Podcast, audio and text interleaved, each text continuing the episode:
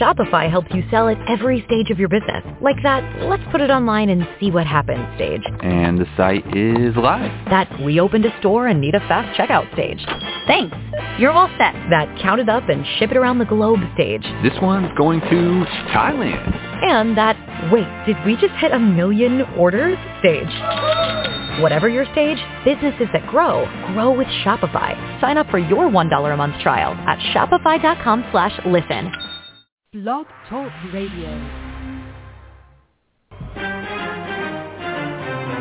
This is our common ground, alternative activist empowerment talk radio, speaking truth to power and ourselves. Who are you? You don't know. Don't tell me Negro, that's nothing. What were you before the white man named you a Negro? And where were you? And what did you have? What was yours? What language did you speak then? I am a revolutionary. It's, it's about what we didn't do. Amen. Then it speaks to us and the possibility for us as a future person.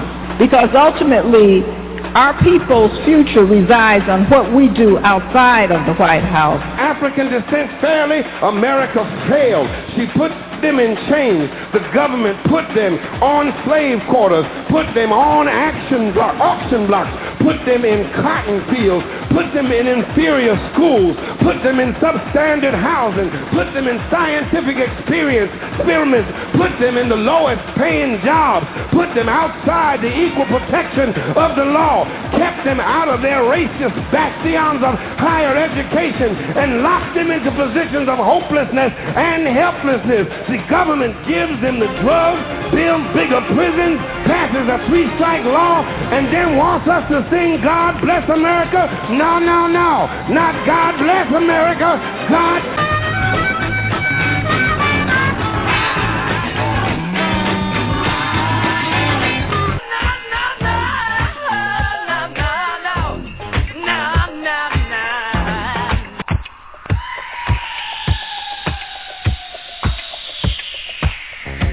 Our Common Ground with Janice Graham. Our Common Ground, speaking truth to power and ourselves. Our Common Ground, a higher ground for discourse, discussion, solutions, and ideas. I'm Janice Graham, and I'll be listening for you. Talk, talk that matters. matters. Transforming truth, truth to power, one broadcast, one broadcast at a time.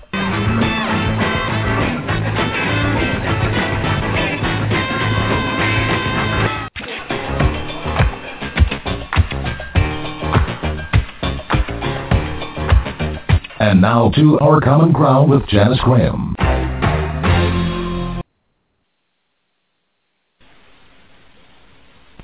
Did not suffer and die to give me an education to slight, oppress, or discourage my people. Because whatsoever education I acquired out of their sacrifice of over 300 years, I shall use for the salvation of the 400 million black people of the world. And the day when I forsake my people, may God Almighty say there shall be no more life for you.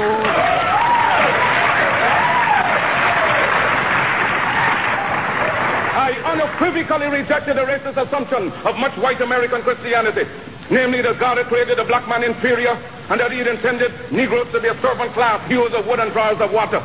Well, I predicated my view of man on the doctrine of Imago Dei. All men, regardless of color, are created in the image of God. Now, from this premise followed the equality of all men and the brotherhood of all men. The biblical injunction of Acts 17:26 reminds us that he created of one blood all nations of men that dwell on the face of the earth. I was most interested in brotherhood within his own race. Because if Negroes are created in God's image and Negroes are black, then God must in some sense be black.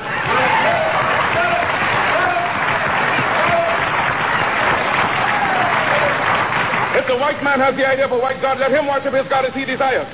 We have found a new ideal. Because whilst our God has no color, and yet it is human to see everything through one's own spectacles, and since the white people have seen their God through their white spectacles, we have only now started to see our God through our own spectacles. But we believe in the God of Ethiopia, the everlasting God, God of Father, God of Son, God of Holy Ghost, the one God of all ages. That is the God in whom we believe, but we shall worship him through the spectacles of Ethiopia.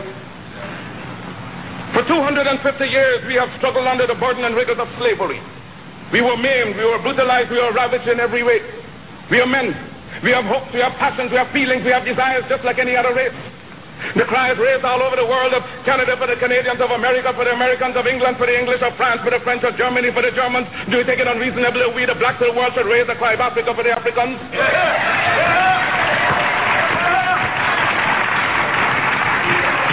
The Negro is a man. We represent a new Negro.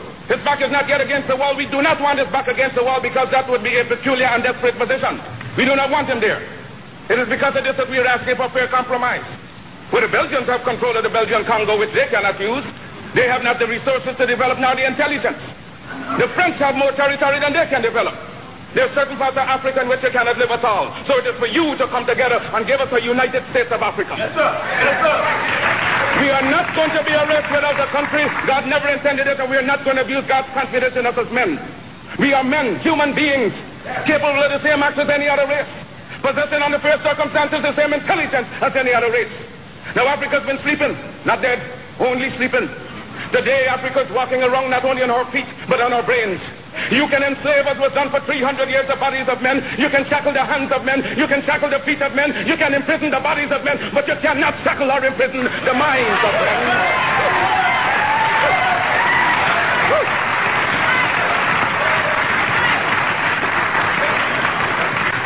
Dive down, black men, and dig. Reach up, black men and women, and pull all nature's knowledge to you. Turn ye around and make a conquest of everything north and south, east and west. And then when you have wrought well, you will have merited God's blessing. You will have become God's chosen people. And naturally you will become leaders of the world. And as you bow down to the white man today, so will other races bow down to you and call you a race of masters because of the superiority of your mind and your achievements. Because no race has the last word on culture and on civilization. They do not know what we are capable of. They do not know what we are thinking. They're thinking in terms of dreadnoughts, battleships, aeroplanes, submarines.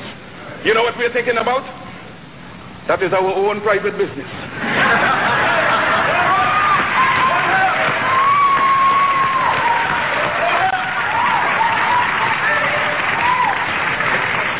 so give us credit for being able to use our minds. And with people becoming conscious of themselves, determined to use their minds, you do not know to what extent they can go. Liberate the minds of men, and ultimately you will liberate the bodies of men.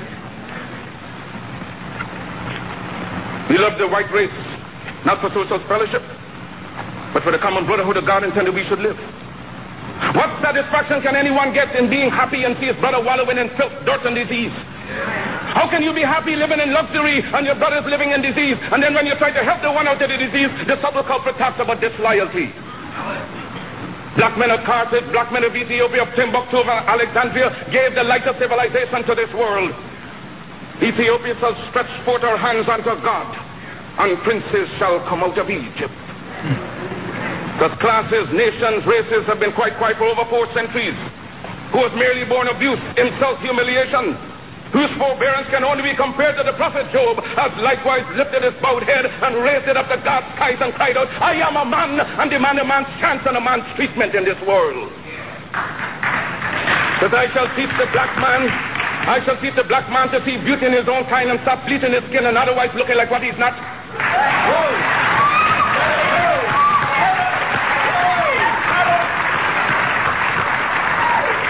In the days of slavery, race mixture, mis- miscegenation had occurred because the African woman had no protection from the slave master.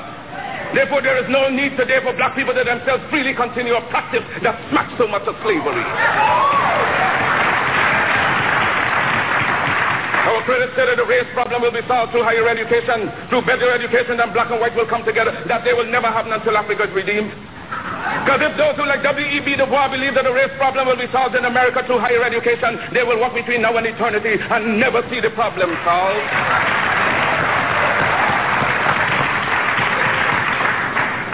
God made man Lord of his creation, gave him possession and ownership of the world.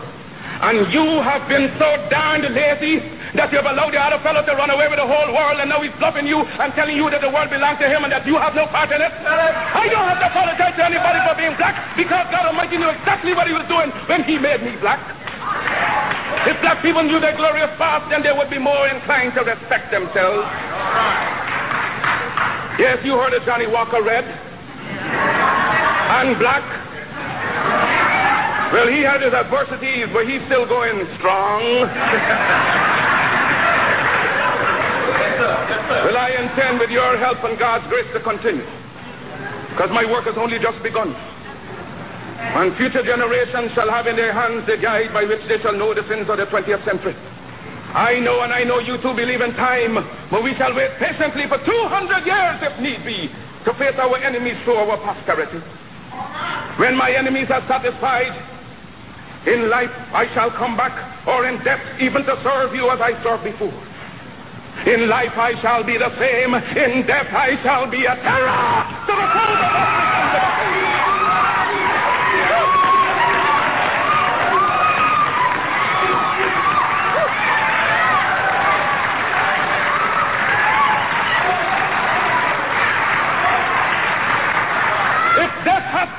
then count on me to be the real Marcus Garvey I would like to be.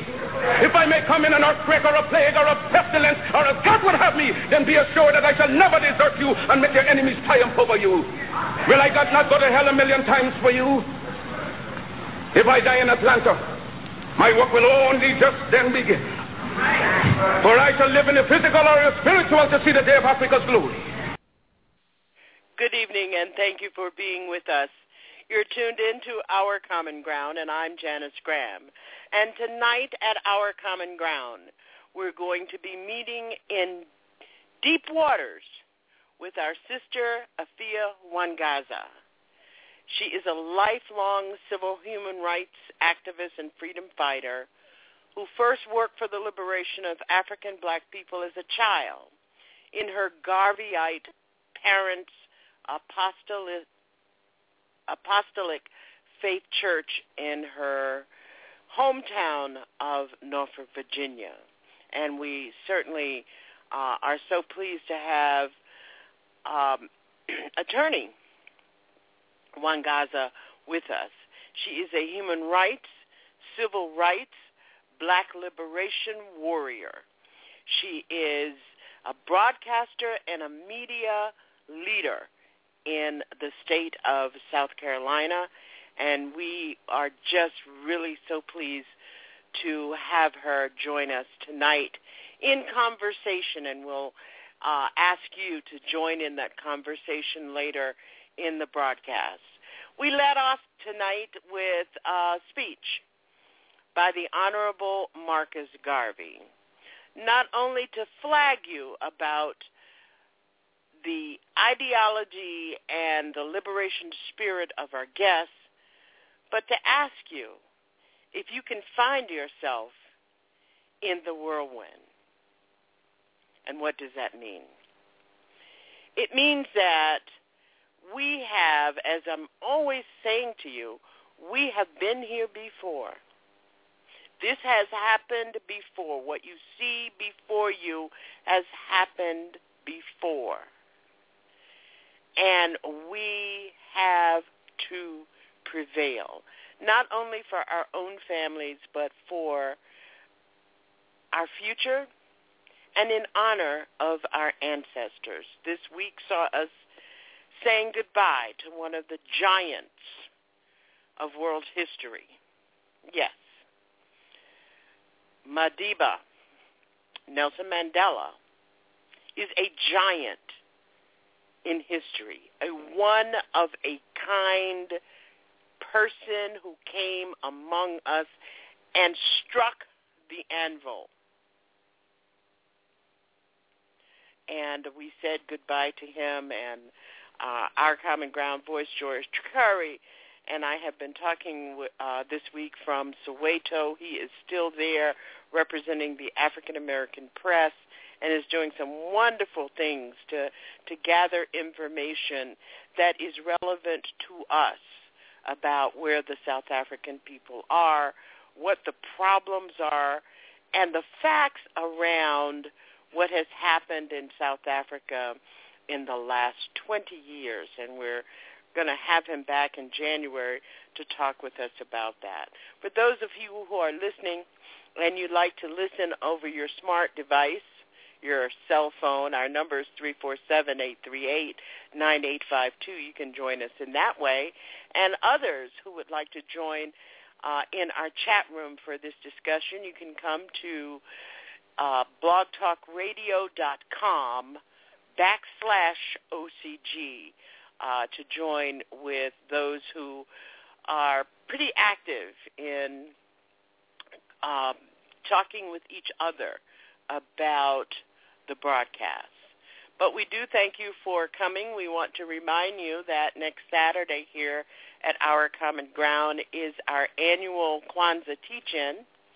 And joining us will be Dr. Matthew V. Johnson, Alpha of the Alpha Show, Blanche Williams of Blanche, who, will begin her broadcast at TruthWorks Network on December 30th, Dr. Wilmer Leon, um, uh, professor of political science at Howard University and host of Inside the Issues with Dr. Leon on Sirius Radio.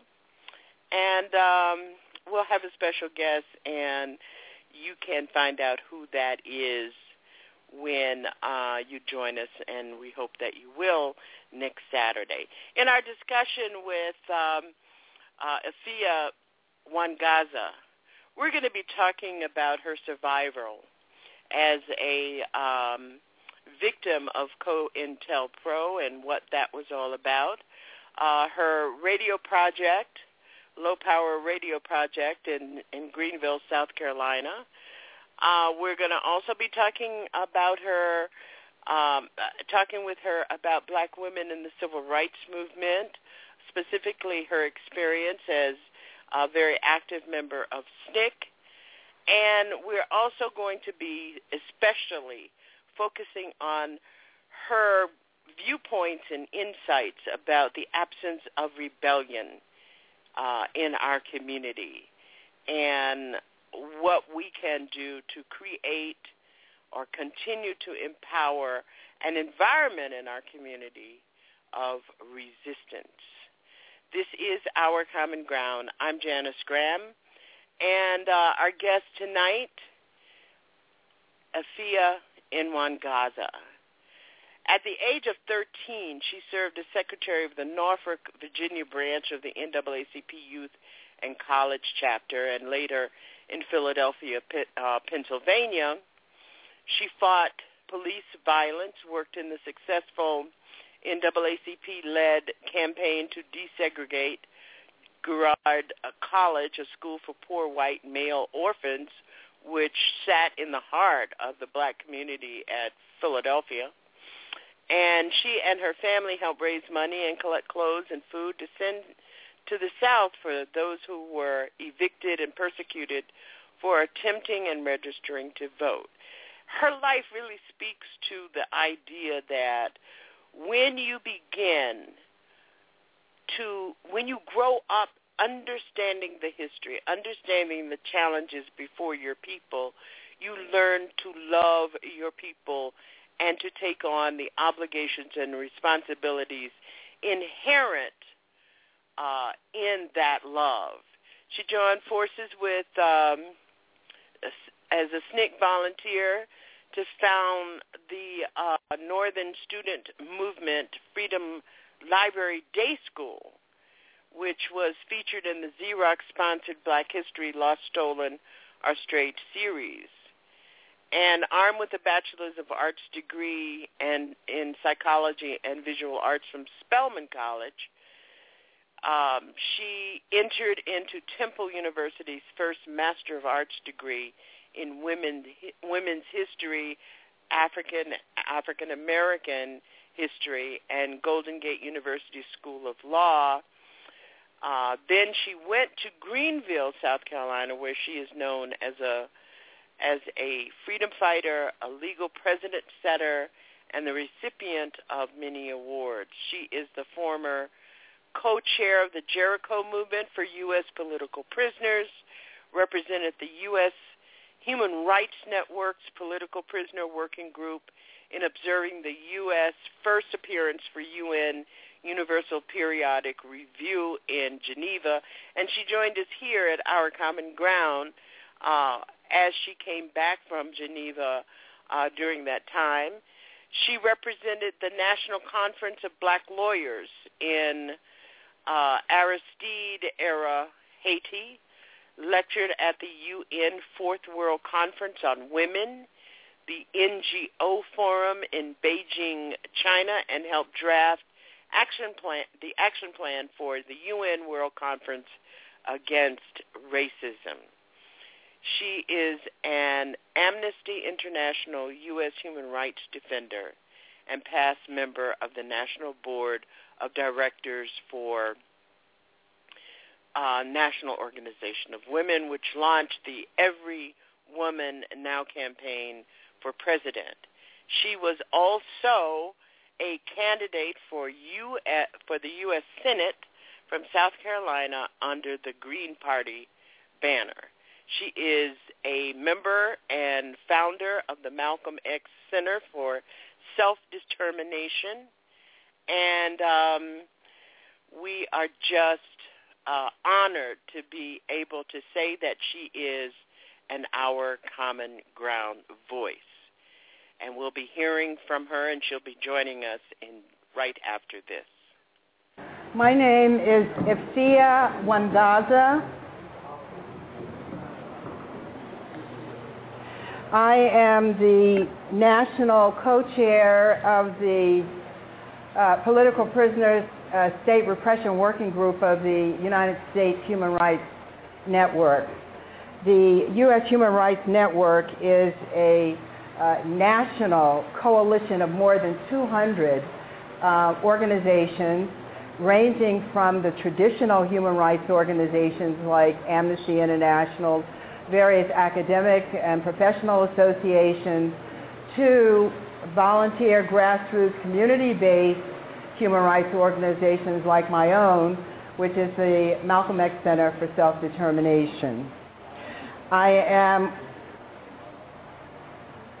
I'm a, a uh, former colleague of Imam Jamil Al-Amin. Uh, we both work together in SNCC, Student Nonviolent Coordinating Committee.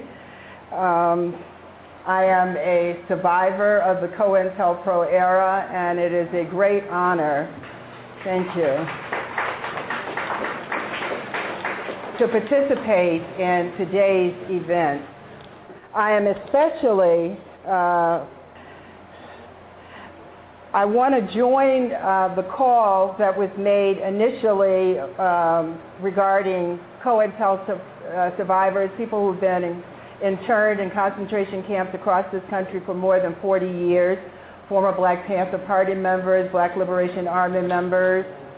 We have, as a part of our work, a campaign called Free Our Mandelas. It's important that we understand, um, really understand the uh, saying, he or she who um, defines the terms is the master. And that includes the concept of innocence and guilt, as well as the concept of terrorism and patriot.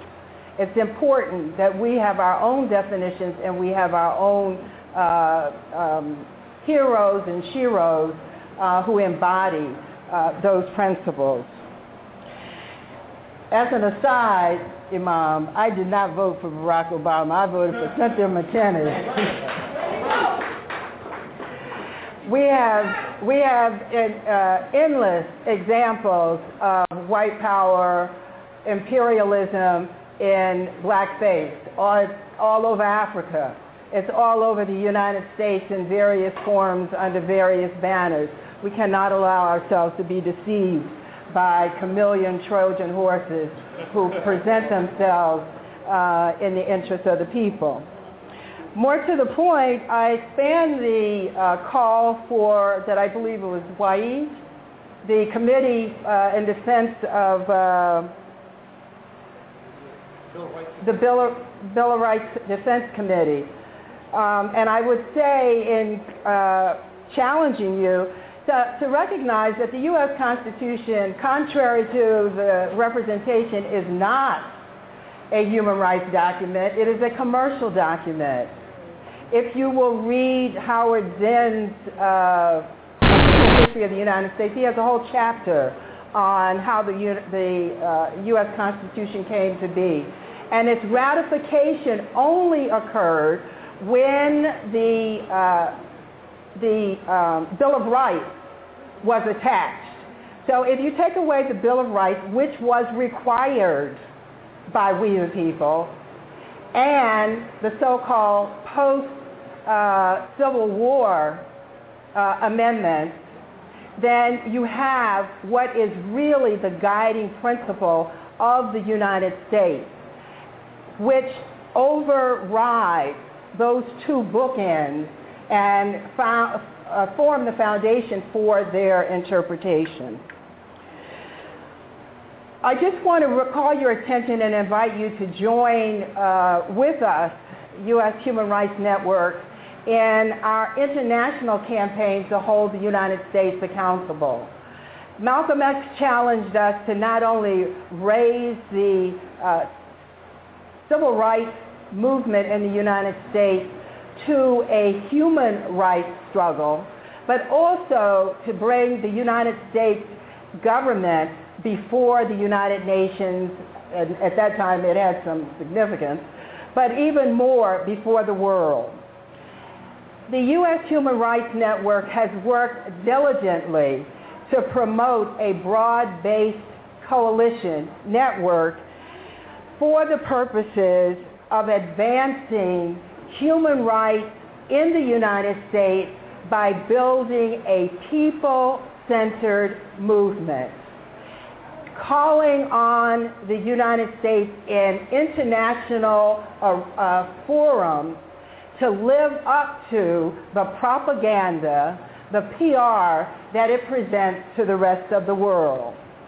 And in doing that, we, did, we were most recently able to challenge the United States in what is called the Universal Periodic Review Process, which is a, a peer, country-to-country review process, out of which more than 225 criticisms or recommendations, as they are called, were made against the United States coming from both friend and foe. They covered all of the issues that have been raised here today from uh, the lack of access to uh, adequate food, clothing, shelter, to the CMUs, to the uh, preemptive prosecutions, to solitary confinement as torture. We are currently in the process of doing what is called shadow reporting, and that is, is that as civil society, evaluating the United States' compliance with what is called CERD, the Convention for the Elimination of Racial Discrimination. We need you to join with the committee to defend Bill of Rights Defense Committee. Bill of Rights Defense Committee. National Coalition to Protect Civil Freedom. And to join with us at the U.S. Human Rights Network making available to us that information so that our evaluation is even more accurate than we can possibly be just by ourselves. We look to grassroots efforts for the kind of authenticity that generated that 228 criticisms of the United States of America. We also challenge you to join with us in the effort that we will be uh, a series of activities, what are called side events, that will be held in New York September uh, 18th, 19th, 20th, and 21st around Durban 10, where the United States has decided that under the Obama administration that it will follow the Bush and Clinton and prior administrations refusal to join into a dialogue to talk about white supremacy in the United States, indeed in the world. We also invite you to join us in the documentation of the United States' violation of its treaty obligation with regard to what is called CAT. That's the Convention Against Torture. The United States cannot be allowed to simply say, we do not torture, and that be the last word. We must stand up for people like the Angola Three, who have spent 30 and 40 years in isolation in Angola prison. Michelle McGee in California. We must support the hunger strikers in Lucasville as well as the hunger strikers at uh, Pelican Bay and in Georgia. We have a lot of work to do, and if each one of us, as Gandhi said, would just do the little thing that we think is least significant, then together we can turn this elephant around. Thank you.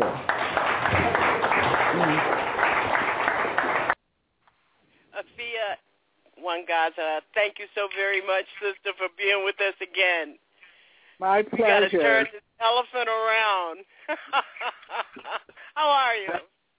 Hanging in there. How about you? I'm still hanging in here.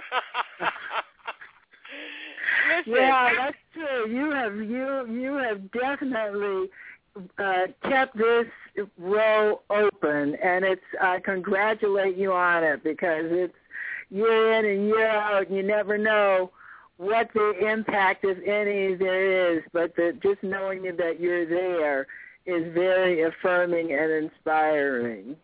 Well, thank you. We'll try to keep it. This is our 28th year. Wow. And we're, we're going to try to keep this this thing afloat as best we can.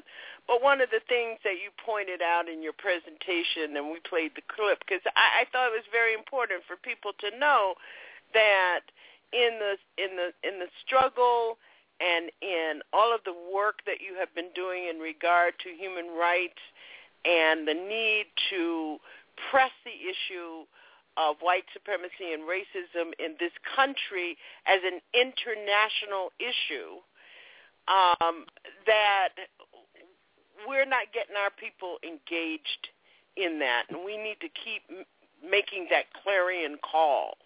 Absolutely. Let's start off tonight by talking about um, what has been some of the outcome of the work that you did with the UN, with the periodic review and the UN? Well, the first thing is, of course, um, just to to remind um, those who are you know longtime listeners and uh, inform uh, new listeners is that we were first and foremost able to have the category of political prisoners uh, included in the official record of the uh, UN uh, uh, commission, uh, Committee on, on Human Rights.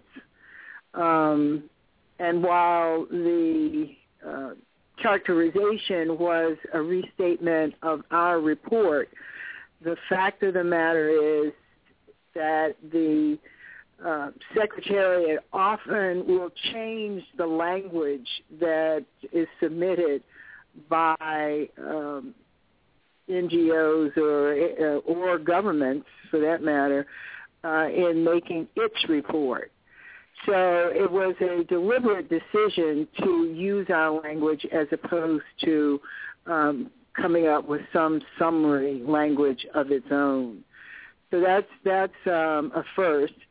Secondly, in our um, consultations, as they're called, with the U.S. government and its various representatives, at no time did they deny the existence of political prisoners, prisoners of war, and politi- political exiles um, in the United States or f- and from the United States, which again is an exception.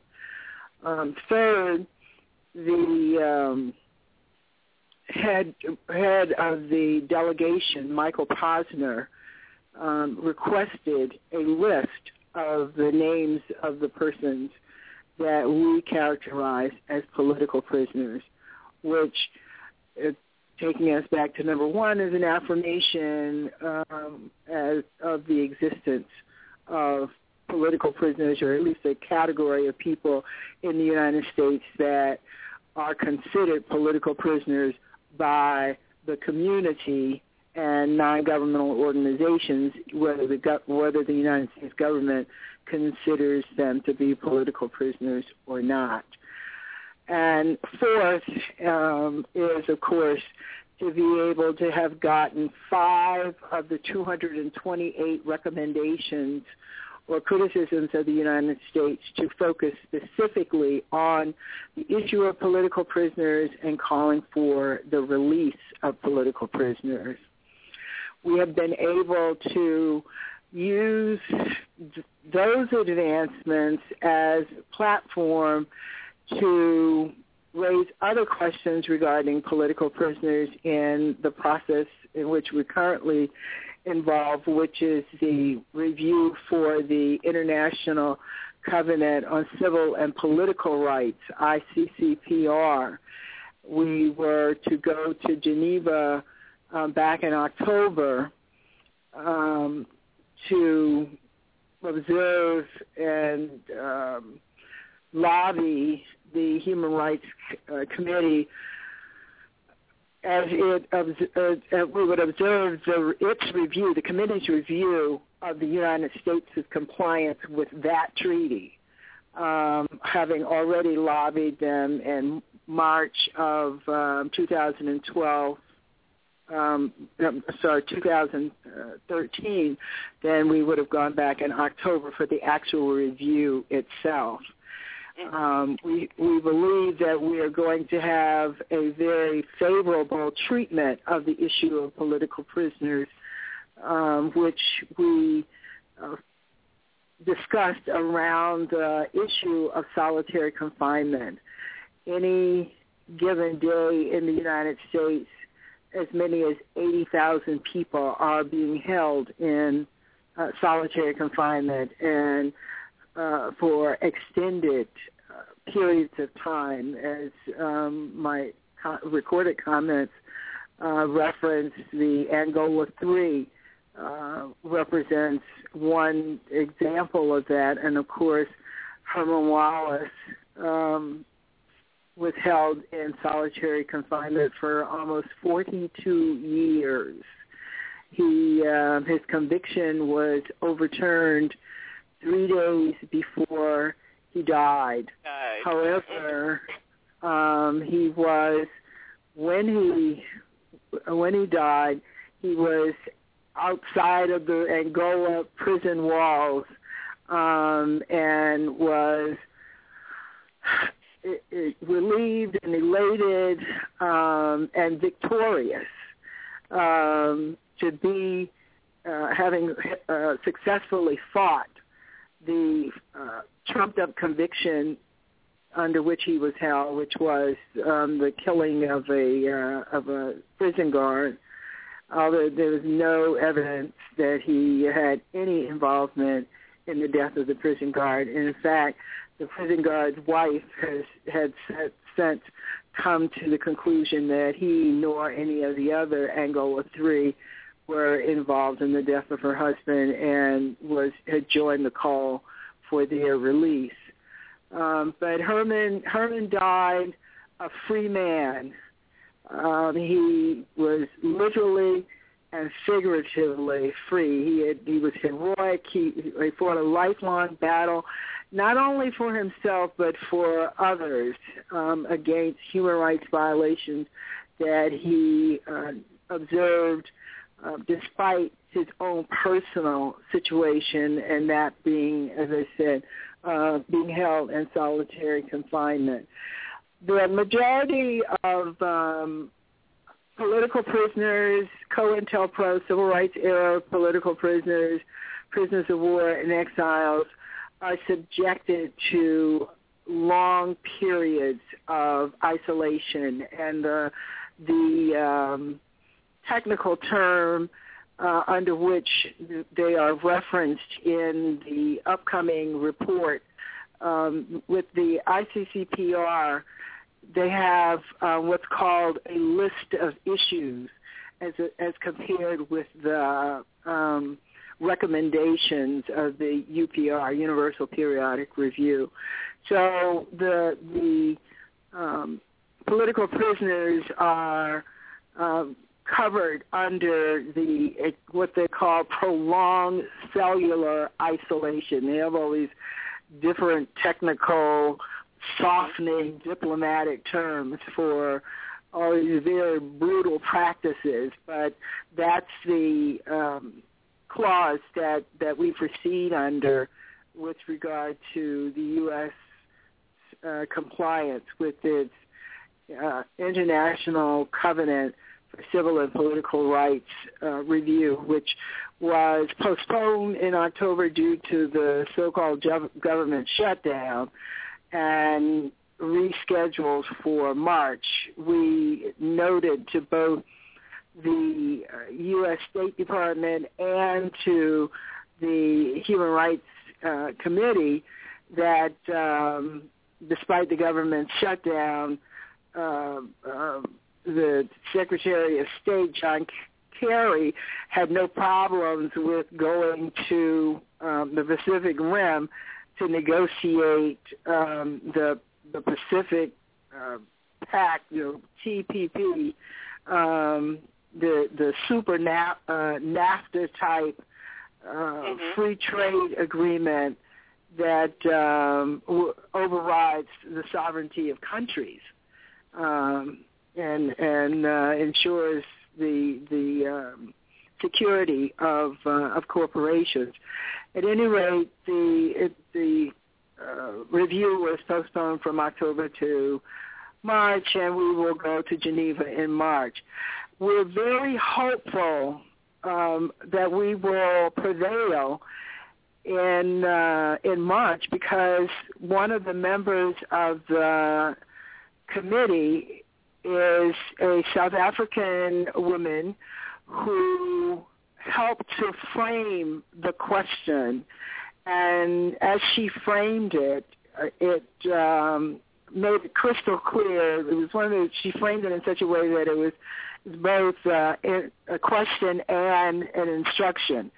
And in, uh, simply put, it was why does the United States continue to criminalize and incarcerate these political activists? Number one. And number two, has the United States um, and if and if it has not, uh, will it use its executive authority to formulate a Truth and Reconciliation Commission to address the this um, period in its history in order to bring it to closure. We expect her to uh, raise that at the time of the review, which for our purposes puts it on the official record. And once it's a part of the official record, then it becomes a question that the United States has to address every time it comes up for review. So we have been able to build from the UPR um, successes to um, using that as a platform to extend the, the and strengthen the record of the existence of political prisoners in the United States. You know, next, over the over the last uh, since the death of uh, Nelson Mandela, and there has been such extolling about mm-hmm.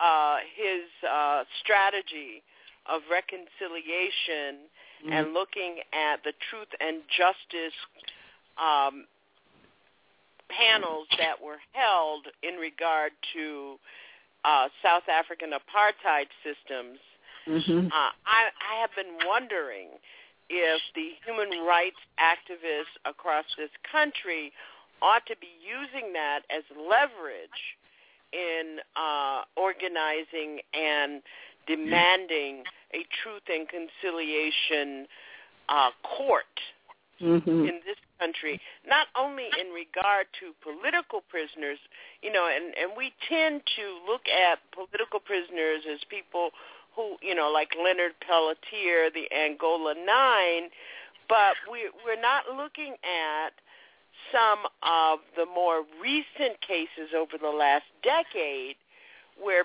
where people are essentially uh, political prisoners. We haven't addressed the issue about why Assata Shakur would be placed on the 10 most wanted list of the FBI at, at in, in the number one spot. And uh, I am really hoping that I, I'm not I'm not hopeful, but I am hoping that um, John Kerry may, might be forced into a corner by the question that's going to be raised in March. Mm-hmm.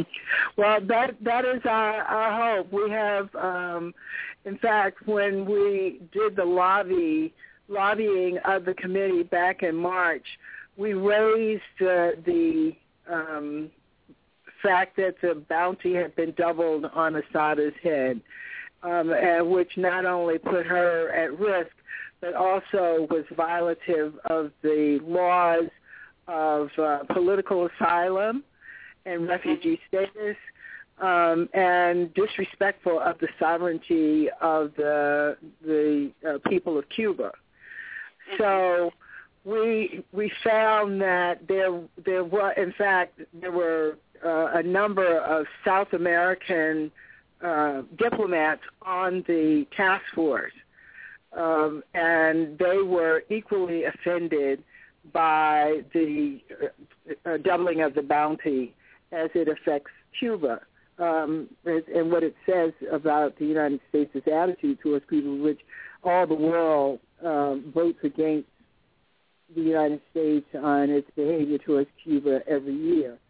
In addition, yeah. of course, they they also have um, great sympathy for the Cuban Five um, and the fact that um, the United States persists in holding them uh, after having wrongfully uh, convicted them.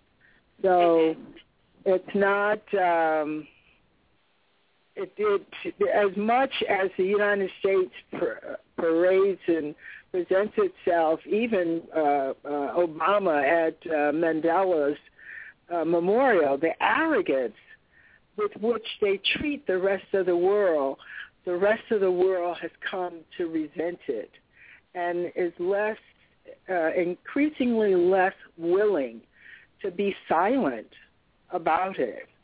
Um, it's not, uh, most countries are not in a position to take any direct action against the United States other than um, the symbolic act of uh, uh, Dilma Rousseff refusing to come to the United States and um, appear at a state dinner once it was disclosed that the United States had been spying on not just uh, Brazil, but on her uh, specifically. Um, so it's it's a very interesting, though uh, chaotic. It feels chaotic time uh, in the the history of humanity and uh, human affairs, regardless of where you're looking. I mean, whether you're talking about what's going on in this country or you're talking about what's going on in the world, it's it's um, a real um, maelstrom of um, energies that are not synergizing in a very productive kind of, of way.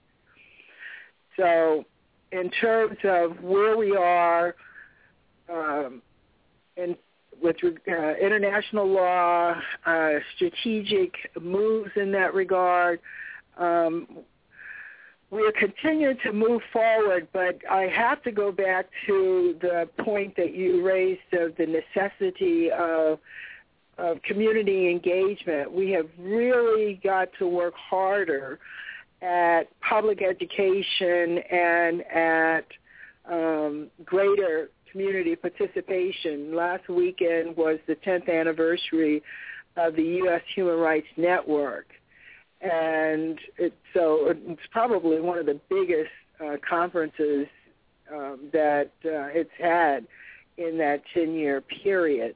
with a great deal of diversity of of um, class, uh, level of development, uh, race, gender, age. Very, it was an amazingly diverse group of, of people, uh, activists.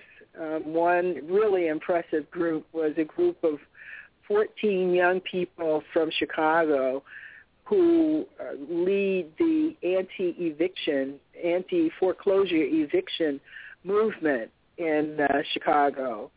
And it was uh, a, a response to the, the height of the evictions. One of the outcomes was, you might remember, the sheriff in uh, Cook County who refused to perform any more evictions because people were being put out of their homes and out of their apartments out of their apartments where they had paid their rent but the landlord hadn't paid the mortgage um and a part of the leadership in that campaign uh, which resulted in that decision by the sheriff's department was a young brother whose name was um J.R.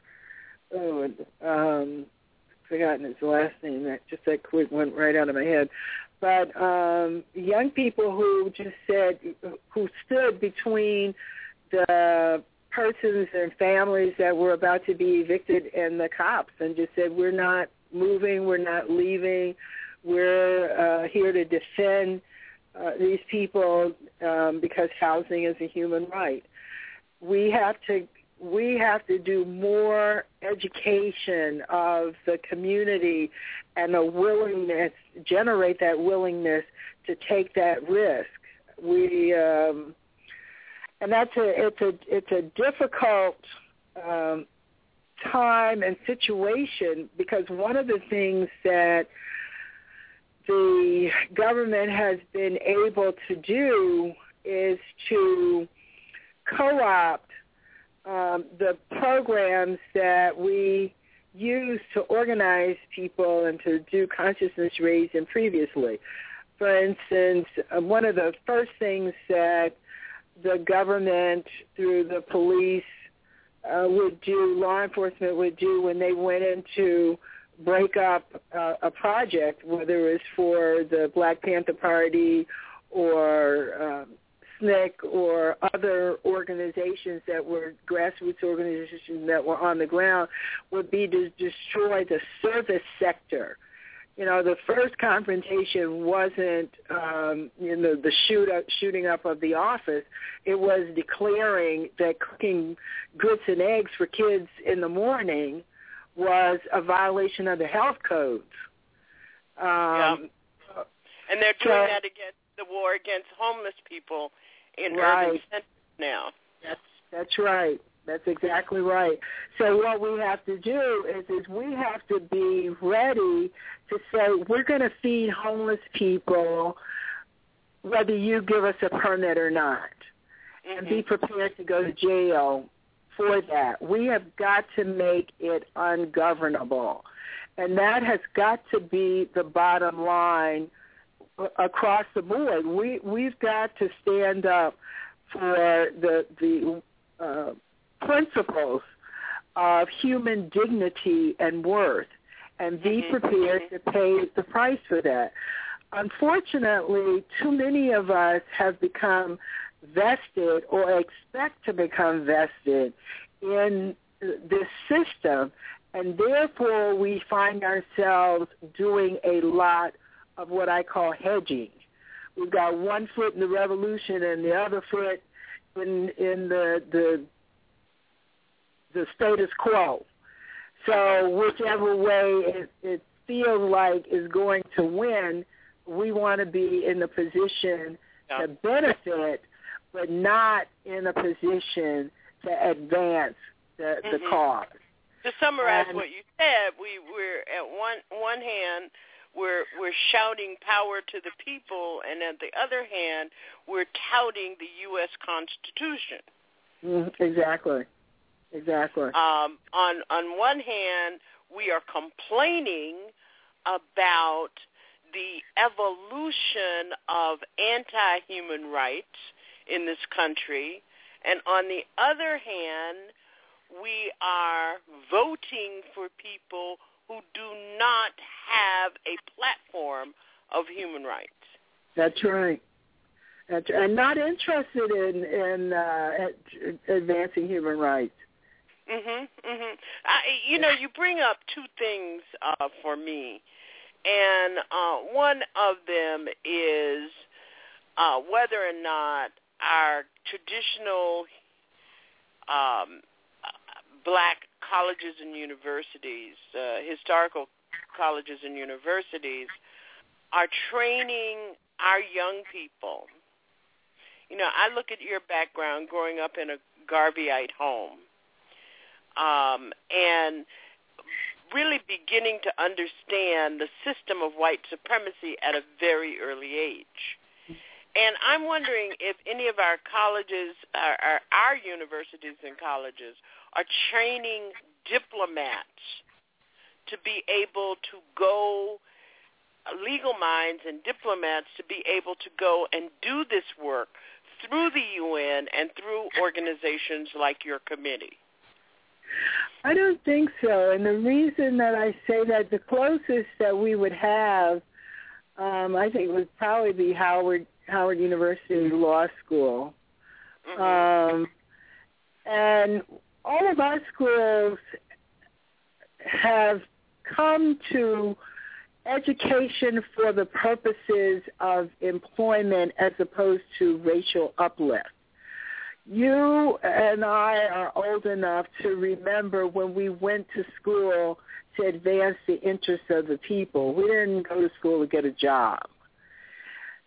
Today, young people, uh, and it's reinforced by the debt servitude that students come out of school with.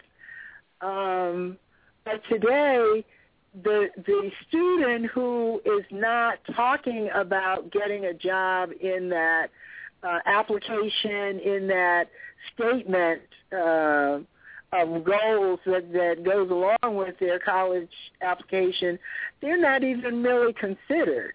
Wherein the person who uh, was talking about getting a job in our time it was like, well, that's not we. You know, this is a liberal arts college. We want you to have, be have broad vision and bringing a, a broad experience and ex, uh, curiosity. They don't want any of that. And anybody who's talking like that is not getting into school. Not only that, if they're talking, if they're not talking like that, and they are talking about changing the world they're not getting into school. So it's a whole another kind of uh, restructuring of the society for the long term that we don't even recognize. And as I said, it's being reinforced by the level of debt that students come out of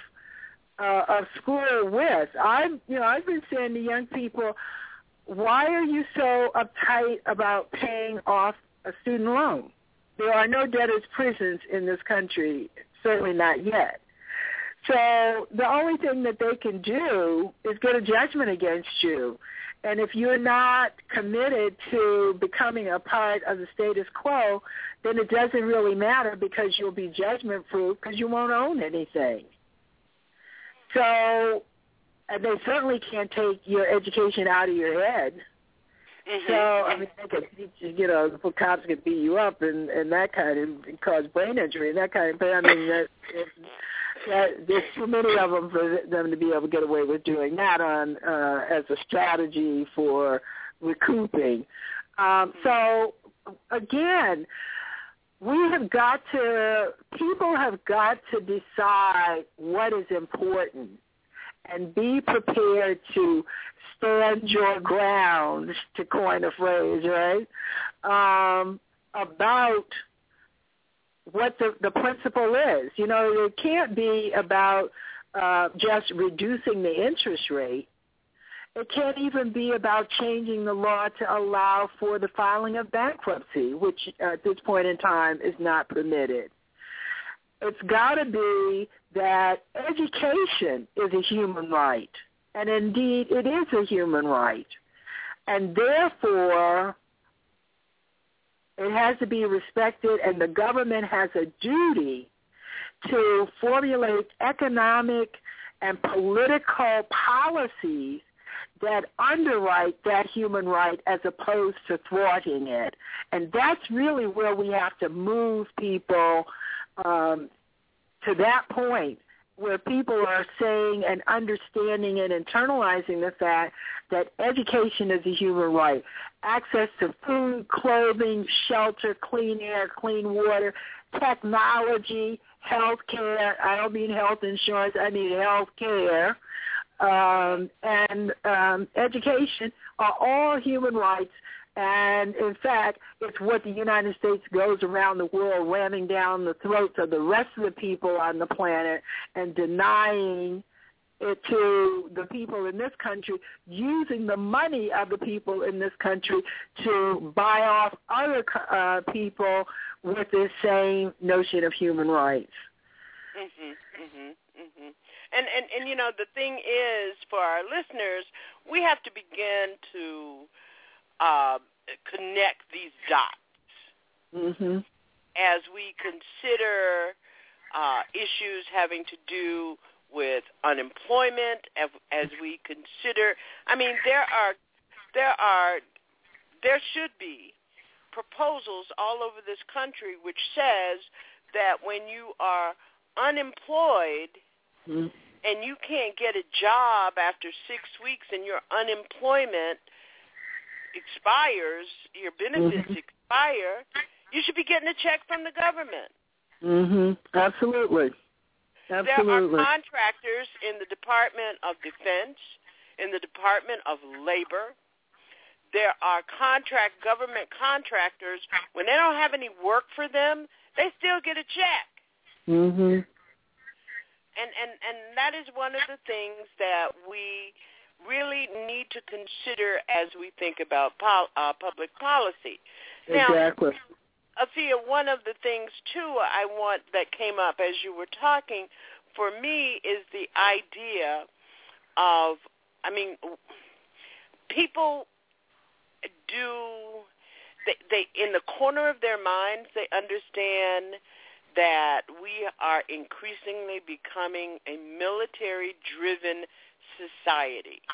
Mm-hmm. All you have to do is go down to your local police department and look at the kind of vehicles and the kind of armament mm-hmm. that they have geared up to so-called serve and defend. Right. But one of the things that we are not doing is we are not thinking that we can connect the kind of work that you do the kind of work that's happening with the working group with the UN to our local communities as the state um, as states' rights becomes right. more real in our lives, we could have truth and justice mm-hmm. uh, review boards in right. our communities. Right. We can exactly. start there. Um, and at, go ahead. And that's exactly what what we should be doing. Um, part of the problem, well, first of all, let me as a, say as a matter of fact, under the U.S. Constitution, the treaties uh, which the U.S. has signed and the Senate has ratified has, at a minimum, the same standing as uh, um, as U.S. law. In fact, it in uh, some instances is superior to um, U.S. law. However, the United States, in its arrogance, whenever it um, ratifies a uh, treaty, it has what it calls um, RUDs, reservations, understandings, and I always forget what that D stands for. Um, it'll come to me. But the the fact of the matter is is is that it takes the position. This is what's called, and you've you heard, you've heard it a couple times recently about um, the United States as an exceptional com- country. Um, and its exceptionalism is supposed to be that it already in the Constitution and in its practices uh, uh, carries forward the uh, principles of the Universal Declaration of Human Rights and of these various uh, treaties.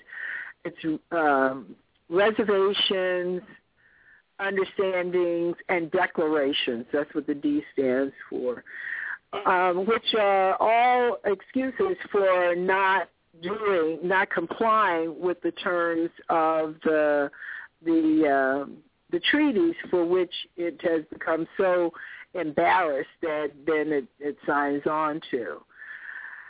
So we have to one um, as lawyers begin to use the um, international standards in our litigation. Secondly, is is to educate and to get legislators, whether it's city council, county council, state um, legislators, to incorporate uh, human rights standards in the legislation that uh, that they submit. In fact, I, earlier this evening was having dinner with uh, a sister who was a state representative. I mean, a uh, yeah, state representative, state house of uh, rep, state of South Carolina House of Representatives, who um, I'm going to work with to uh, submit bills that raise the standards of treatment for incarcerated persons. There's a whole body of international law around that uh, in which the United States is out of compliance. And so she has an opportunity to submit legislation that would bring the United States in compliance as to the state of South Carolina. So that's that's one uh, a second uh, part. The third part is convince is educating um, the average person. You know, like we the same as we spent all those years educating everybody that you have a right to vote. You have a constitutional right to vote without poll tax, without literacy uh, exams, although they're reinstating all of those things. Um, and and people reaching a level of indignity to the point that they were willing to march. They were willing to confront the system and those who would advance the system that, uh, that assaulted our dignity and worth as human beings. We've got to recon- reconstruct that uh, that that sense of, of outrage. We were really deliberately and effectively militarily attacked by the U.S. government, and we're still under attack.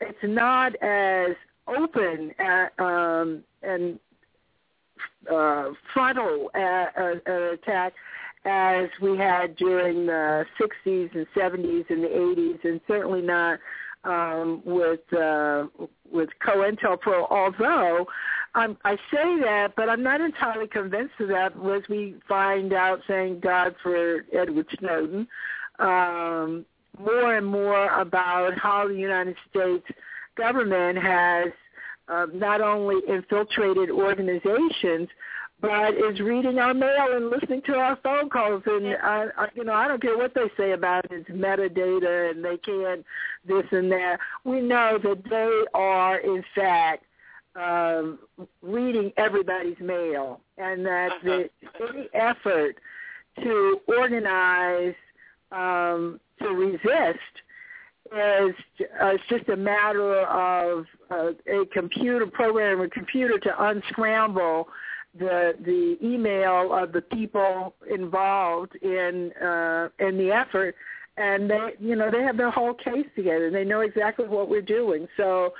Um, how do we begin to deal with that in a, in another way? And we've got to come to the point where we're willing. There are enough of us who are willing to take the risk to um, to to make uh, a, enough of a stink that um, it pricks the conscience of other people and embarrasses because that's all that we've got is shaming is it's called shaming and naming um, the U.S. government so that it, uh, it undermines the credibility and the agenda that it attempts it's attempting to advance um, at home and abroad. Well, we have to, you know, we have to to to raise the issue of this false and hypocritical uh, fidelity that we profess mm-hmm. to the mm-hmm. rights of man and the proclamation that all men are are created equal in this uh, U.S.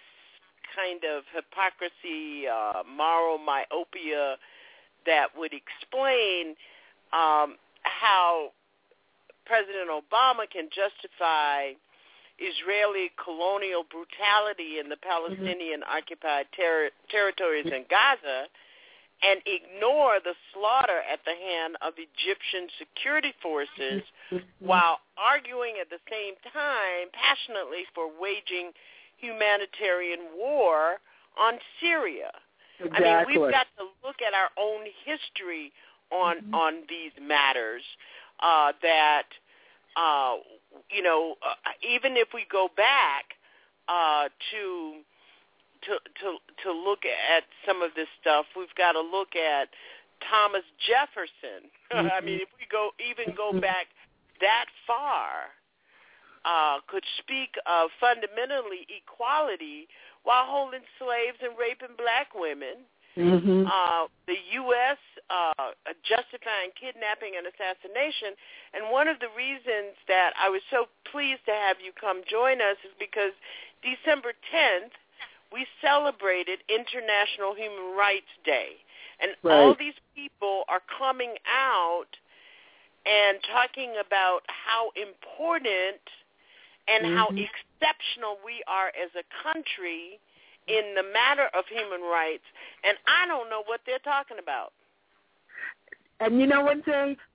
Neither do they. It's a, as far as they're concerned, it's a slogan to be bandied about and used as a weapon against uh, those whom they would uh, would uh, chasten. For instance, uh, Bill Clinton crying big crocodile tears for Mandela when he served when Clinton served two terms and had eight years to remove Mandela from, from the terror and never did. And never did. And, and, never, and I'll give you a more uh, even more recent look at this issue is that how can this president uh, talk mm-hmm. about human rights mm-hmm. while at the same time he is turning his back mm-hmm. on the predominantly black retired public sector workers in Detroit. Thank you. Human right to social security mm-hmm. in their old age in the form of pensions mm-hmm. that they earned and health care is unprotected while the city is being looted by private yeah. banks and bondholders. It's, I mean, well, you know, I, my position on Barack Obama, Barack Obama, I knew would be at a minimum a disappointment, but that boy has turned out to be a disgrace. It will take us 500 years to overcome the damage that he has done to our reputation as a people. Africans in this country, uh, the descendants of formerly enslaved Africans in North America were recognized the world over as the moral force in the United States. He has just totally, totally destroyed that. I want to also um, uh, uh, two things. One is with regard to him, the whole, he's another one crying crocodile tears for Nelson Mandela, who um, was a the, the co-founder of the military wing of the ANC, a bomb maker who was blowing up stuff all over South Africa. And he goes, um, uh, uh, Obama goes and and turns Mandela's cell into a photo op.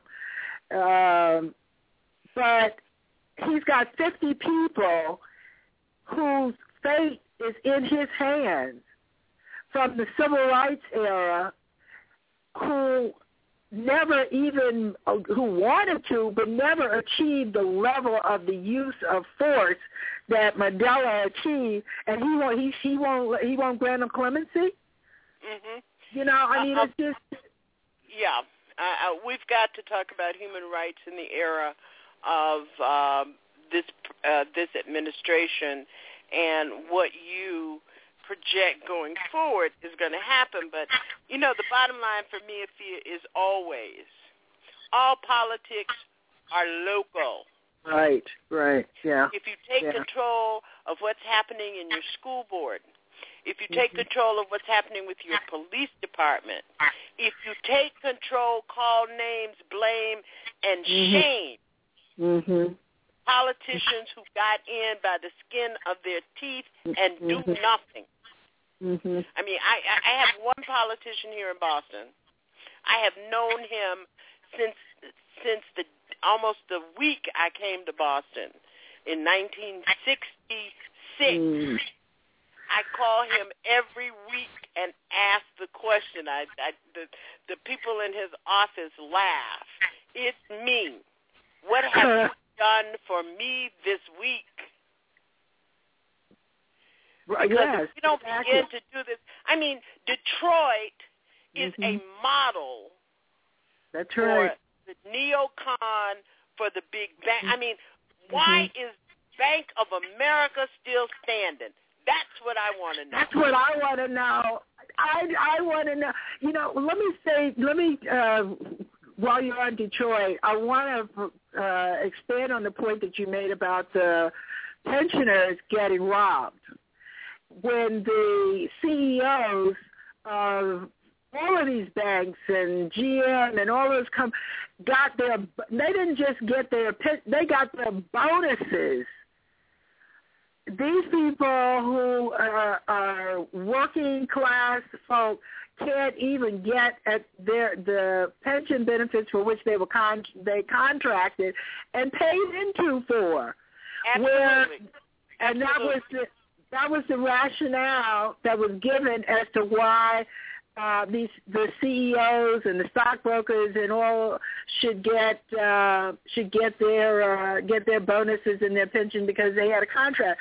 But the thing that amazes me is is that not not one bank has been blown up, not one banker has been shot. I just get I that's that is what amazes me and and I can only I can only think that people are just so traumatized. Well, you know, we're spending so much time furiously barking at the evil, racist, obstructionist uh, right. Republicans, but we right. are ignoring the Democrat right. who enforce our austerity on the poor, uh-huh. and President Barack Obama has mm-hmm. carried on the proud Democratic Party tradition of campaigning to the left but governing mm-hmm. from the right. Efia, right. I got to take a break. We got some some messages for you. Thank you all for being with us here tonight. Our guest is human rights, civil rights, black liberation warrior Efia Nwangaza, right out of Greenville, South Carolina. We're going to be talking more about human rights in the era of Obama.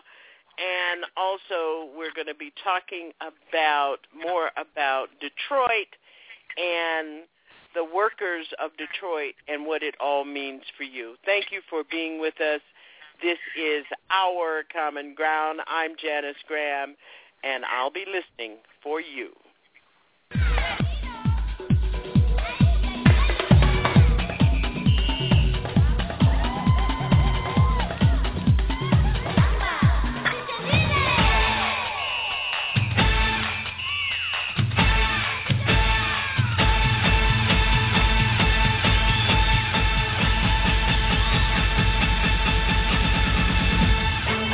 Our Common Ground. Blog Talk Radio. I'm Janice Graham.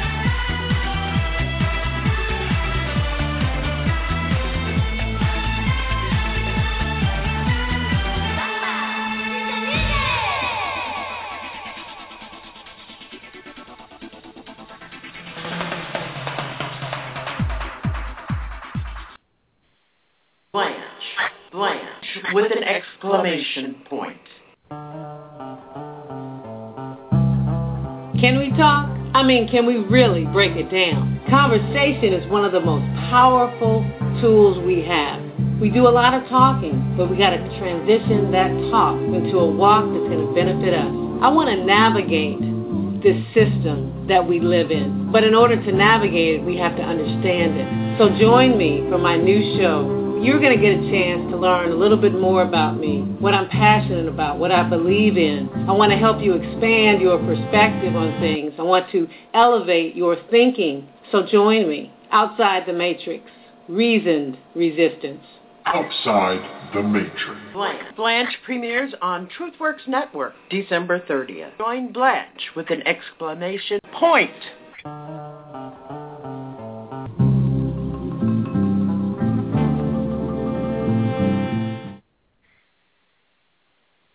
Can you say why America is the greatest country in the world? Diversity and opportunity. Lewis? Uh, freedom and freedom. So let's keep it that way. Well, why is America not the greatest, the greatest country in the world, Professor? That's my answer. Thank you. You're saying yes. You're, Let's talk about fine. Sharon, the NEA is a loser. Yeah, it accounts for a penny out of our paycheck, but he gets to hit you with it anytime he wants. It doesn't cost money. It costs votes. It costs airtime and column inches. You know why people don't like liberals? Because they lose. If liberals are so fucking smart, how come they lose so goddamn always? Hey. And with a straight face, you're going to tell students that America is so star-spangled awesome that we're the only ones in the world who have freedom? Canada has freedom. Japan has freedom. The UK, France, Italy, Germany, Spain, Australia, Belgium has freedom. So 207 sovereign states in the world, like 180 of them have freedom. All right. And yeah, you, uh, sorority girl, just in case you accidentally wander into a voting booth one day, there's some things you should know. And one of them is there is absolutely no evidence to support the statement that we're the greatest country in the world. We're seventh in literacy, 27th in math, 22nd in science, 49th in life expectancy, 178th in infant mortality, third in median household income, number four in labor force, and number four in exports. We lead the world in only three categories. Number of incarcerated citizens per capita, number of adults who believe angels are real, and defense spending, where we spend more than the next 26 countries combined, 25 of whom are allies. Now, none of this is the fault of a 20-year-old college student, but you nonetheless are, without a doubt, a member of the worst period, generation, period, ever, period. So when you ask what makes us the greatest country in the world, I don't know what the fuck you're talking about. Uh,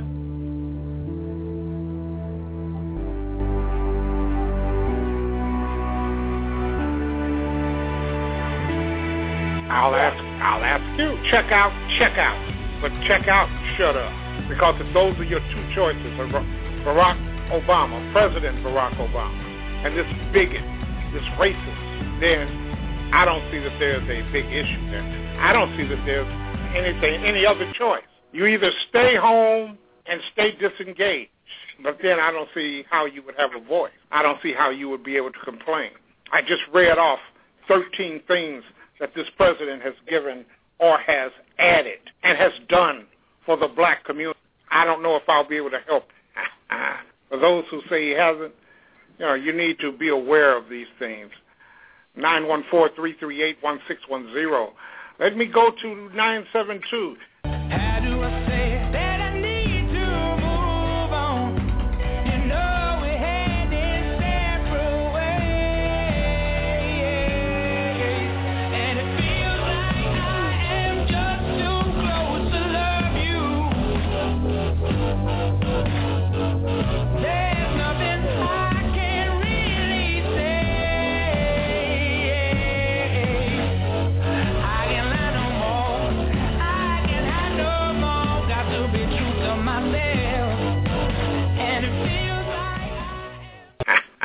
Alpha Show, Fridays, 10 p.m.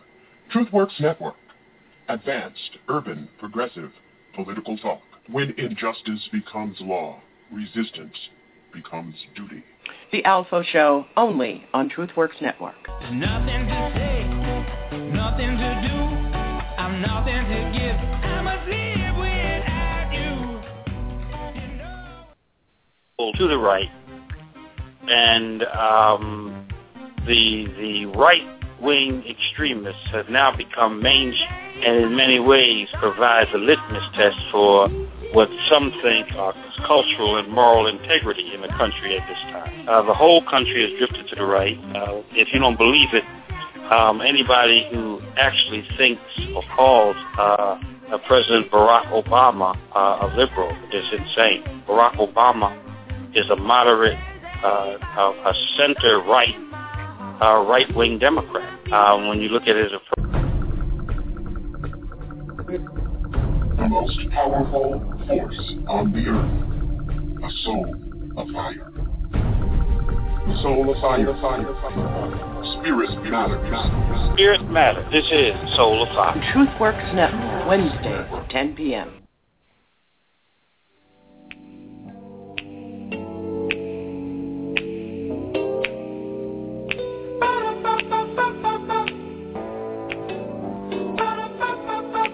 Hi, this is Janice Graham, thanking you for being with us here tonight at Our Common Ground, asking you to support the Black Report Agenda.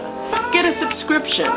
Stop by blackagendareport.com. Our friends Glenn Ford and Bruce Dixon are listening for you. Support the news that you can use the Black Agenda Report. Join us here at Our Common Ground in our effort to keep them, to support what they do. Support all independent media. I'm Janice Graham, speaking truth to power and ourselves.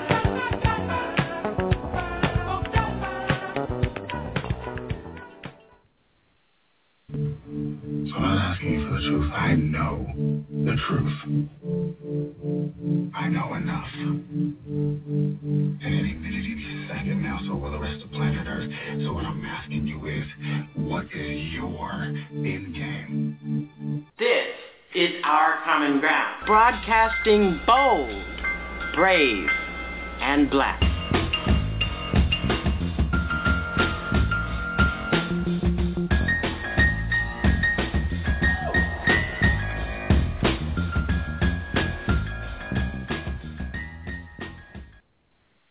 Thank you for being with us here tonight.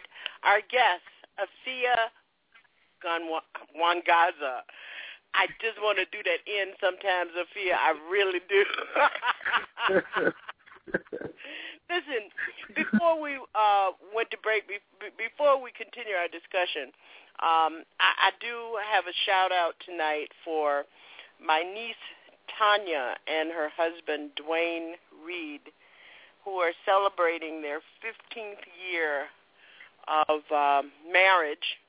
Mhm. And um, I want them to know that we know that marriage is very, very hard sometimes. Yeah.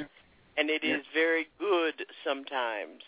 And when young people can endure, uh, Mhm. committed to both family and their marriage and their children uh, and make it work, it makes it, it lends and contributes to everyone in the family, and I want them to know. And I know that Dwayne is listening tonight.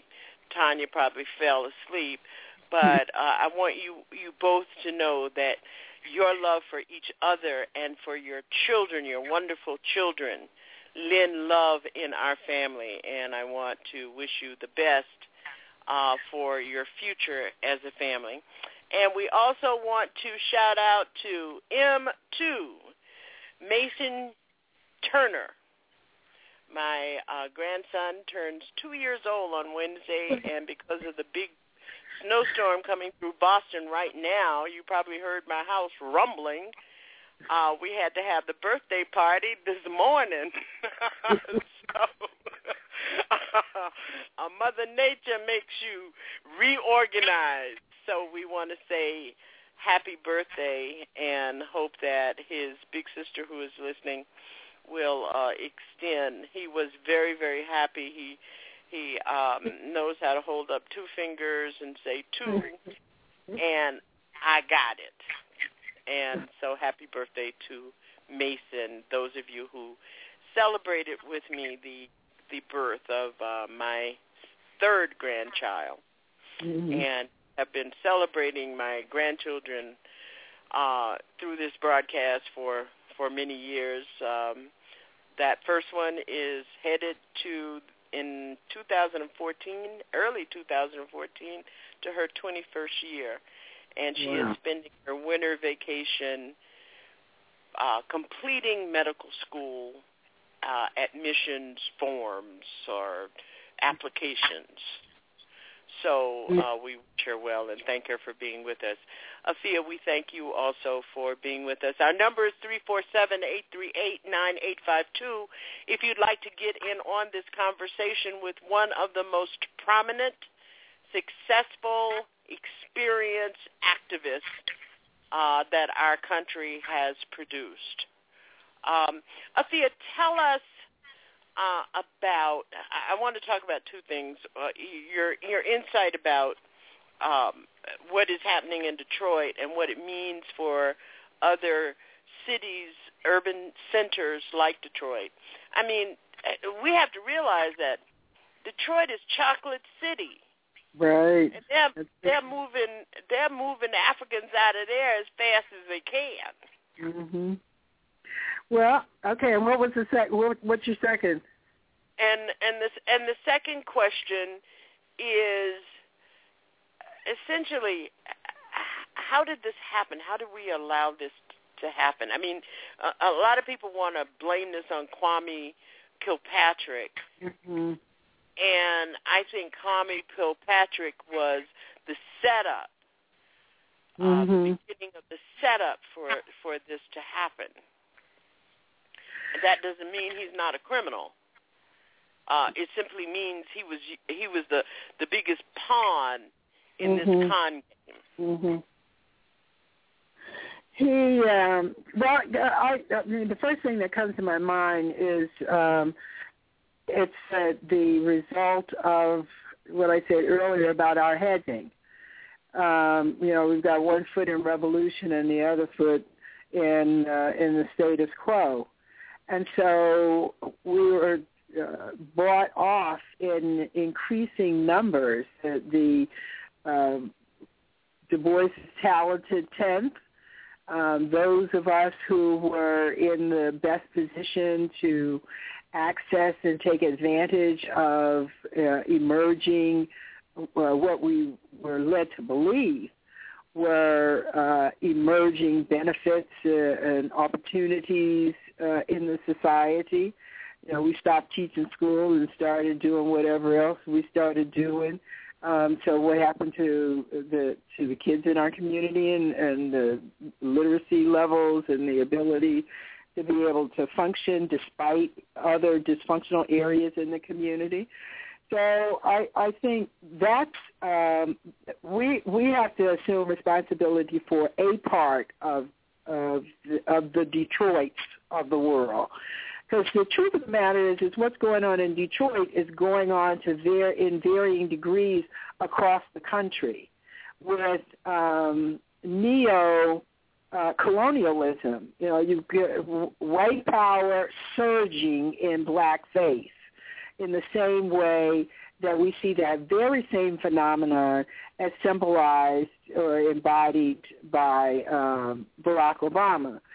So we have the combination of the outside um, assault, the uh, stripping of voting rights, um, the denial of contract rights. I mean, it's just we're just back to um, there are no rights that black people have. The white people are bound to respect, and it's never changed. And that's one of the things uh, that uh, is always clear in my mind, and and makes me wonder what is up with us? Why do we believe the mythology that's woven around the commercial document called the U.S. Constitution and operate as if it is real? They, there has consistently been an agenda to deprive us of participation in the society we built. And we keep um, pretending that we're we're getting in, we've gotten in, we'll be in, and every time the the uh, clock makes its uh, full cycle, when we get from uh, we're excluded, we're we're out of it. Um, and and Detroit it isn't the beginning. See, you got to go back, I think, to at least Benton Harbor, where the people in Benton Harbor were stripped of their voting rights, and the the uh, governor sent in somebody else to, to the Kevin Orr in that situation to uh, sell off and dispose of the assets and leave the uh, black community uh, uh, standing at bay with no uh, resources with which to recover. So as we stand by and, and watch it happen to Detroit, of course it's going to be happening to Newark. It's going to be happening to and, and is happening to Atlanta, is happening to D.C. And all of those cities have black mayors who are touting the the party line that we've got to cut benefits and we've got to instead of standing up for the people for which was the reason that they got elected in the first place was the the hope if not the belief that they were in fact going to represent the interests of the people Another part of the problem is the absence of independent media. There's no investigative reporting that's going on. There's no public education that's going on as represented by reporting the news, never mind investigative reporting the uh, that they, that we should let them put Kwame Kilpatrick in prison for twice the national average. The average amount of time for uh, a corruption conviction is 14 to 16 years. That boy is going to jail for nearly 30 years. In yeah. fact, it may wind up when they finish with all the the, the trials and it may wind up being even more than that. Kwame Kilpatrick did not start that uh, city on the on the, the downslide. That city has been failing since the since the rebellion of the '60s, when the whiteys decided they were not going to rebuild the city. They were going to take the jobs and run, and they let Detroit die. They decided they would let it die. They made that decision over 40 years ago. They implemented it, and now they are reaping the benefit of it. How dare that Negro, Kevin Orr, uh, make the statement that uh, you don't have to sell grandma's china in order to save the city, but he can raid the pension funds of, of workers. You see, people like that need to be dealt with in in an upfront, in your face kind of way. How could he make such a statement as that? Now, I well, you. We have to again connect the dots.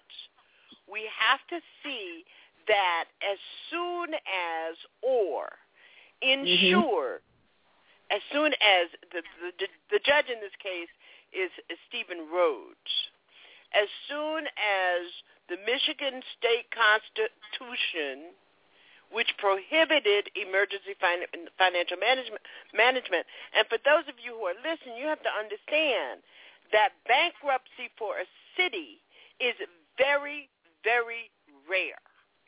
Mm-hmm. So the bottom line here is that they moved the pawn. They put the pawn in place. They moved the pawn. They convicted the pawn. They waited to sentence him in the middle of the restructuring to Mhm. ensure that uh, Barclays Bank and UBS, the prime beneficiaries of interest rates in this case, would get Mhm. their money. And when that money was when when that judgment came down in favor of the 350 million dollars in favor of Britain's Barclays Bank in order to pay off Bank of America and UBS for 2005 derivatives deal with the city. Then they sentenced Mhm. Patrick um, uh, um, Kwame Kilpatrick. You know, and and the thing is that we got to stop at some point and think: Is it every time something bad happens with a black person, we go with with, what truth is being told in the Detroit Free Press? Mhm. because the Detroit Detroit Free Press was talking about doing investi- was doing investigative journalism around Kwame Kilpatrick instead of doing it Mhm. around the bankruptcy. Exactly.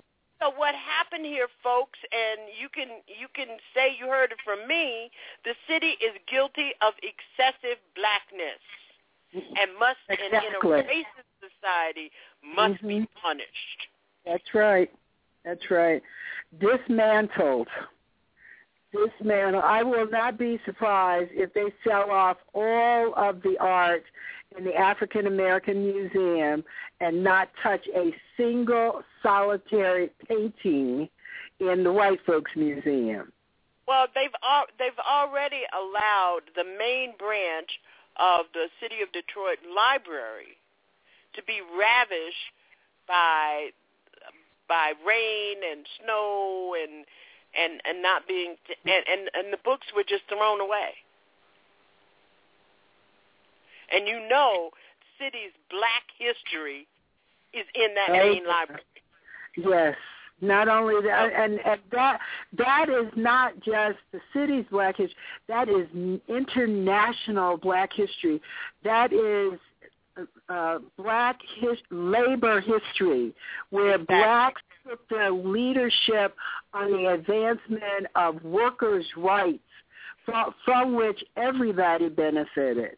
That's right. And one of the things, you know, a historical note here is that the main migration from African American and black people moving out of the South mm-hmm. into industrialized cities Right. was Detroit. Detroit mm-hmm. had the largest middle class black population in the country. And your tax dollars went into upholding the city of Detroit through federal loans to the major corporations in that community. I, I, I I think we ought to be outraged. I think we ought to be Mhm. cautious about what we understand about what is being told about this story and what's going to end up it is going to be it it it is a corporate gentrification Right. of the black community of Detroit. We're going to go to our phones 312 you're on the air with Efia Nwangaza 312 Thank you for your call. Hey, Janice, this is uh, House. Thanks for taking my call, and uh, hello to your guest also. How are Um, you? I respect you, House. Thank you for joining You all are making some making some great points about uh, Detroit and just connecting the dots. Period. Um, I mean, you can connect the dots throughout your whole conversation tonight. Um, and I'm still wondering why you know nobody's calling um, a fascist a fascist um, because that that's all this is. Um, it's all it's ever been. Um, it's all that happened in um, with uh, uh, Mandela, South Africa. Mhm. Um, it, it, it's all fascism. It's all the corporation buying uh, the governments and, and, and flexing their muscles uh, with the banks. Mm. And uh, you're, you're absolutely right. It's eradicating labor history, um, black history. It's taken all those financial gains that not just black folks, but um, lower class, middle class uh, people were able to gather, and they're taking it back Mm-hmm. uh, by any means necessary, stripping it. Um, same thing's happening in Illinois Mm-hmm. with the pension crisis here and the law they just signed to um, basically reduce people's uh, p- uh, pension statewide um, and uh, from uh, from arrears and going forward. And there is a law in place, state law on the books, that says you cannot adjust uh, pension holders or people getting pensions um, on on on the fly, and they want to do it to people who are already getting their pensions, who are already retired. Mm-hmm. Well, it's happening in another arena too, and that is with federal employees. Federal, absolutely, federal employees, and you saw they did it with uh, the post office. yeah. Yeah. The law they signed. So, um, yeah, they they're taking it back. Um, they're taking it back, and this administration, all the way back to Clinton, talking to Democrats specifically, House, you're, have been you're in. you got a crackling going on. But one of the points, you know, I I like that you you brought up the issue of taking it back. But but didn't they tell you they're gonna take it back? Yeah. Yeah, they they told us we were wasn't ever supposed to get it. Didn't didn't those people show up in front of the White House, in front in in in in front of the Congressional House of Horrors?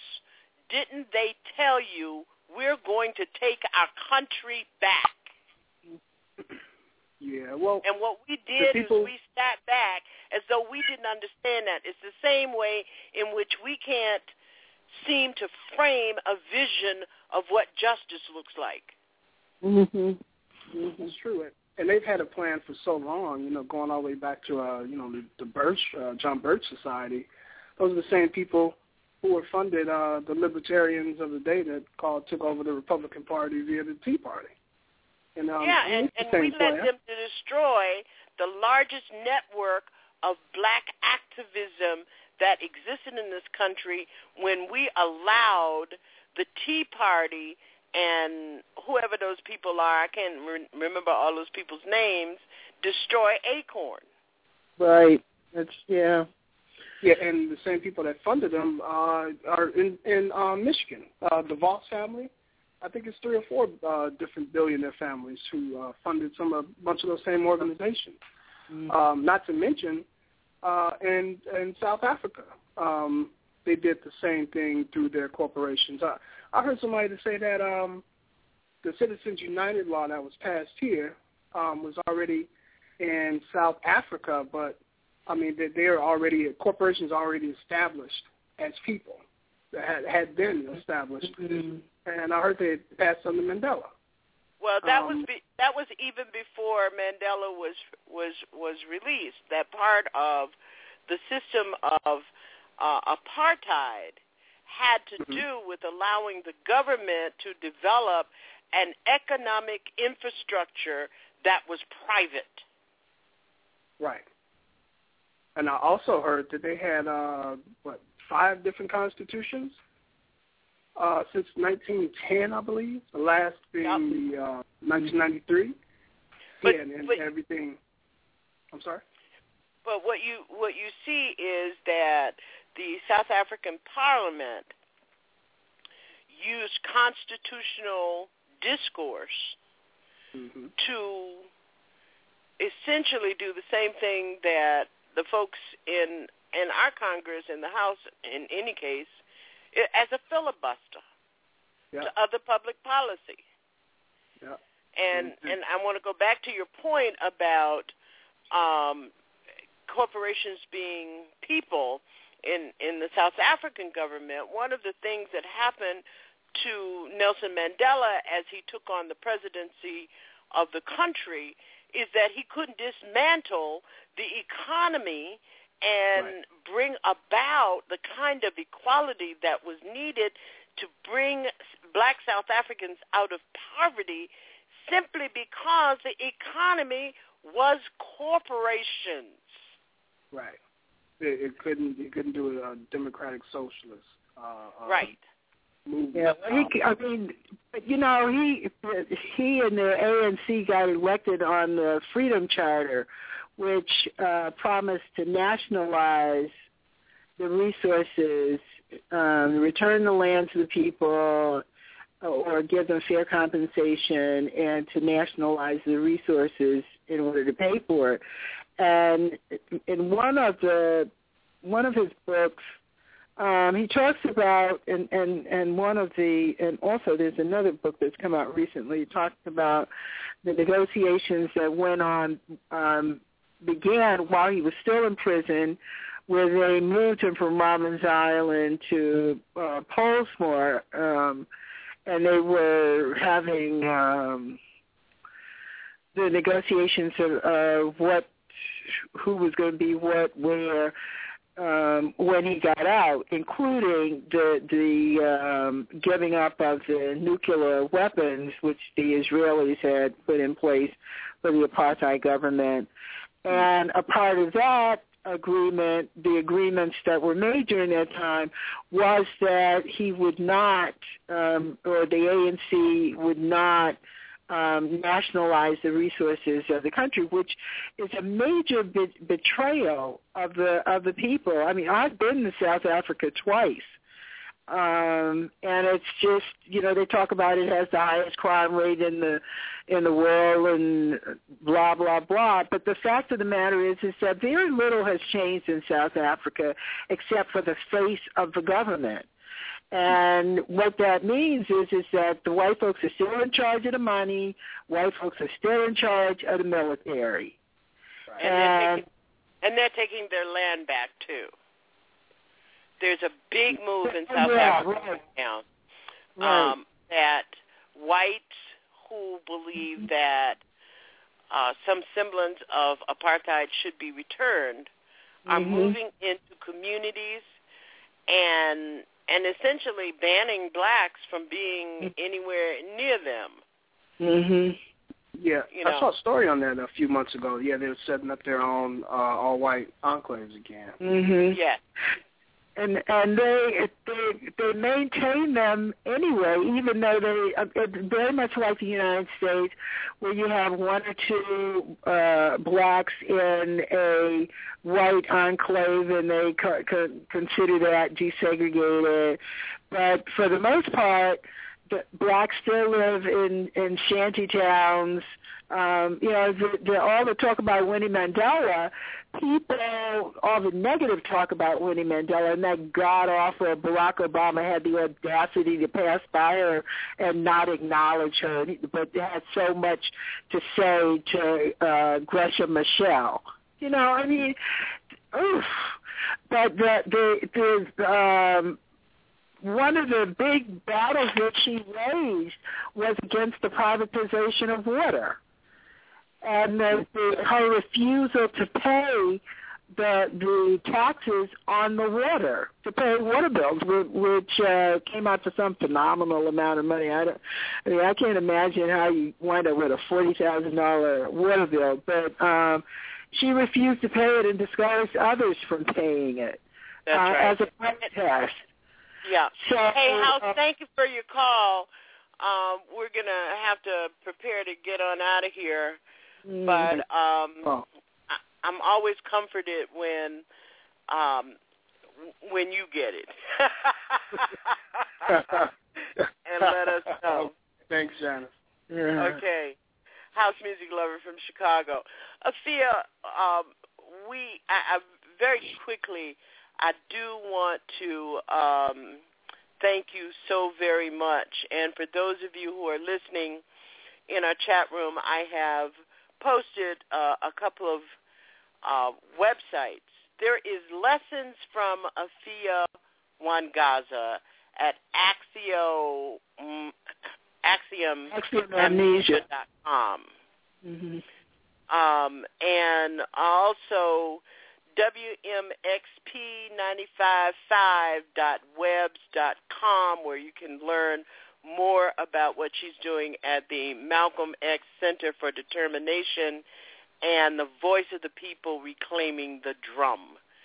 WMXP LP 95.5 FM is where you can hear her.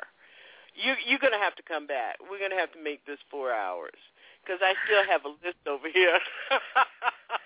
and, and you know, there was, you had. Um, I, I wanted to say something about Alpo's uh, ra- um, thing about do our choices of voting. You know, we can decide not to vote. Boycotting an election is an honorable That's tradition right. around the That's world. That's right. Thank you so much for being with us, and we've got you on our list for early um, uh, 2014. Wonderful. You got to come regularly. Thank you so very much. Thank you. And thank you guys for being with us at Our Common Ground. Don't forget next Saturday night, uh, the annual Kwanzaa teach-in. We've been doing it for 28 years, and we hope that you will join us. Don't forget about I Declare, Saturday and Sunday brunch, 11 a.m. Um, at Blog Talk Radio, and we hope that you will join her. This has been just a wonderful uh, opportunity to have this discussion. And thank you for being with us. Let us hear from you at our OCGinfo at ourcommonground.com or visit our Facebook page. Join us on Twitter. All you have to do is Google Our Common Ground with Janice Graham. Good night, and I'm going to enjoy this snowstorm immensely.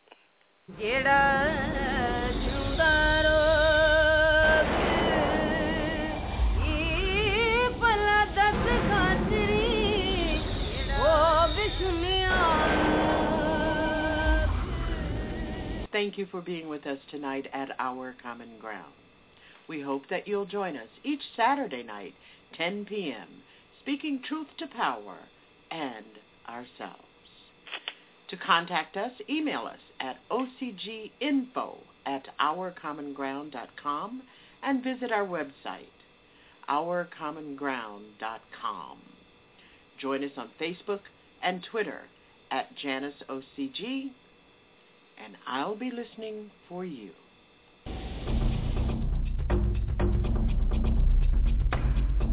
We are living in a nation faced with the possibility of war on multiple mental and physical levels. We got black wars against the police. We still got crack wars in the streets. Unemployment at its peak. Overcrowded cells in present day hell. Wars of Jews against Muslims over whether a created state is real. Wars over Western with Saddam. American politicians arguing over the difference between smart and dirty bombs instead of smart children in dirty schools. I feel like it's me against the world and I'm starting to get ill without even thinking of Kim Jong. Though North Korea does have the world turning up on its axis right now. With these signs of the time in mind, I wake up every day asking myself one question, and it takes me no less than 24 agonizing hours to answer. Am I gonna die today? I said, am I gonna die today? I don't even bother watching my back anymore because I might get killed from the side today. Or maybe they get me in nuclear with bombs dropping from the sky today. Or maybe some religious fanatic is gonna blow my behind up in a train station after deciding he wants to get closer to paradise today. Hell, I gotta wonder if some insane and depressed pilot whose wife just cheated on him and ran away with the kids is gonna fly today. Right into the 13th floor of my building where I just called my wife to tell her I got a rise and pay. Or am I gonna get hit on some DWB while driving on I-95 today? Or maybe some crooked cop's gonna decide that some no good nigga's mom's gotta cry today? All this while wondering if Bush is gonna play chess if I lies today? Why today? Instead of thinking about all that today, I think I'm just gonna lose myself in the movement, the moment I own it, cause it might be time to go. It only takes one shot for cops to release my soul, cause our community stalked by filthy 5 souls. So I decided that I'm gonna fight today, cause there's always just enough time left to be right today. See, I got kids looking up to me to take a stand against wars of Korea, Iraq, and Afghanistan today. So I gotta fight for the world to be safe for we. And this is also personal because I don't want my child to see my face next to the definition of complacency. I'm gonna fight this BS system with all of my might today. Because it's true that tomorrow will never dies, but I might today. In a world where too many visionaries have become so hopeless that they're losing their sight today. And so many pedophiles and perverted priests out there that I gotta worry about whether my sons and daughters are gonna stay tight today. While Bush gives the rich tax cuts and the poor axe cuts on educational spending, my students are depending on me to do what's right today. Looking down at the end of the tunnel, I woke up seeing the light today. Cause get this, nations may blow up entire other nations out of spite today. And though I got my cell phone on, I may not have enough time to call my mom to say goodbye today. Y'all may say I'm paranoid today, but inhaling historical truths has got me high today. So now I'm looking for heroines and heroes to help me stop our plight today.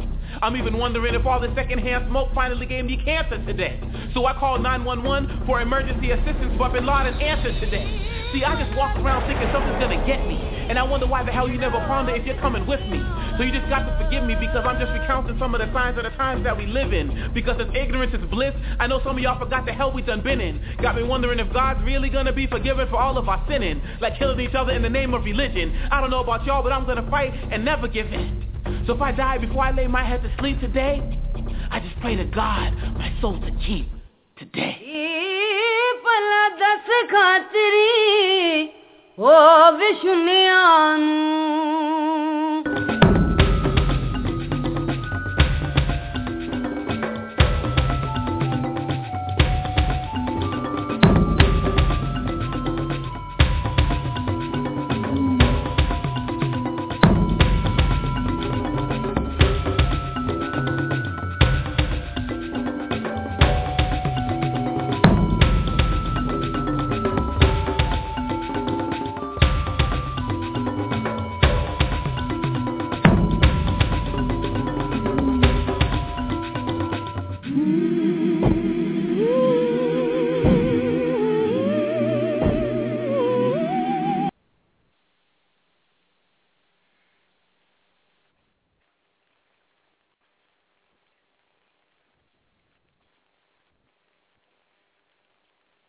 With the Lucky Land Slots, you can get lucky just about anywhere.